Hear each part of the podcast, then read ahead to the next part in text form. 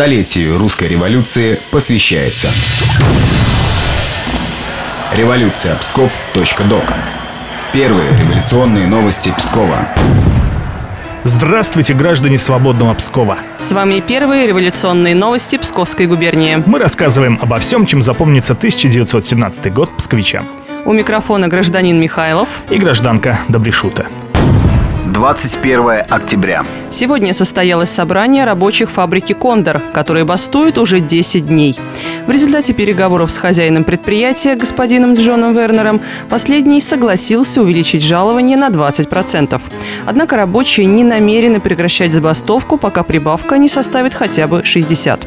По нашим данным, сейчас лучшие столяры токарь по дереву на фабрике получают 5 рублей, а женщины – меньше 2 рублей.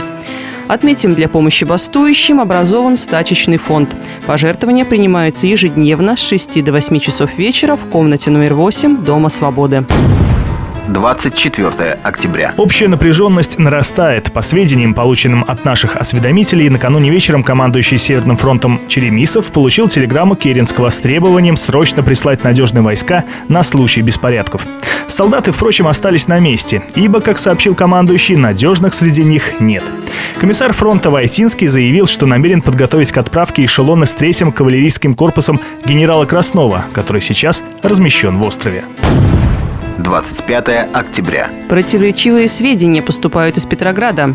Так, сторонники правительства заявляют, что в столице все спокойно. Хотя, по нашим данным, Зимний дворец уже окружен частями Красной гвардии, а Петроградский совет готовится взять власть в свои руки. В Пскове по предложению фракции большевиков избран революционный комитет. 26 октября. В Петрограде совершен переворот. Власть захватили Советы. В Пскове по приказу Ревкома патрули революционных солдат заняли телеграф, почту, военный комиссариат и выставили посты на железнодорожном вокзале.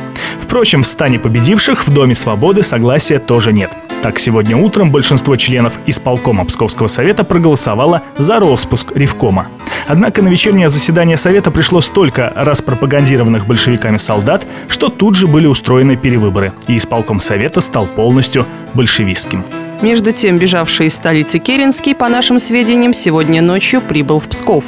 Однако, не найдя здесь поддержку у командующего Черемисова, отправился в остров под защиту кавалерийского корпуса генерала Краснова.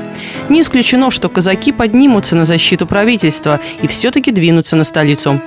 На Островском вокзале уже идет формирование эшелонов.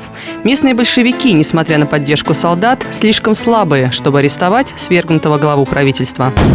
27 октября. В противовес большевистскому военно-революционному комитету в Пскове организован Комитет спасения Родины и революции. В его состав вошли эсеры и меньшевики из прежнего исполкома Псковского совета, некоторые крестьянские депутаты, а также представители Псковской городской думы. В газете «Псковская жизнь» опубликован призыв к объединению Ревкома и комитета. Большевики согласны пойти на это, если только будет остановлено движение всех военных эшелонов, направляющихся в Петроград. Сегодня же большевики начали выпуск своей новой газеты «Псковский набат». Типография помещается рядом с базарной площадью. Первый номер вышел на четырех полосах. Самый первый заголовок гласит «Временное правительство свергнуто. Власть в руках народа». Похоже, не всего, поскольку газеты «Псковская жизнь» и «Псковская речь» полны скепсиса насчет связи победивших большевиков с подлинным народовластием. 28 октября. Администрация железнодорожного вокзала игнорирует приказы Ревкома задерживать эшелоны с казаками, двигающиеся из острова на Петроград. По нашим сведениям, сегодня несколько сотен казаков после непродолжительного боя сняли все посты красногвардейцев на вокзале и телеграфе. Начались аресты большевиков. Командующий Черемисов успел доложить в Ставку, что в Пскове революционный комитет безболезненно ликвидировался. Однако перестрелки в городе продолжаются. Вы слушали первые революционные известия Псковской губернии. Мы расскажем о том, что было сто лет назад, ровно через неделю. Проект выходит при информационной поддержке Псковской областной универсальной научной библиотеки и Государственного архива Псковской области.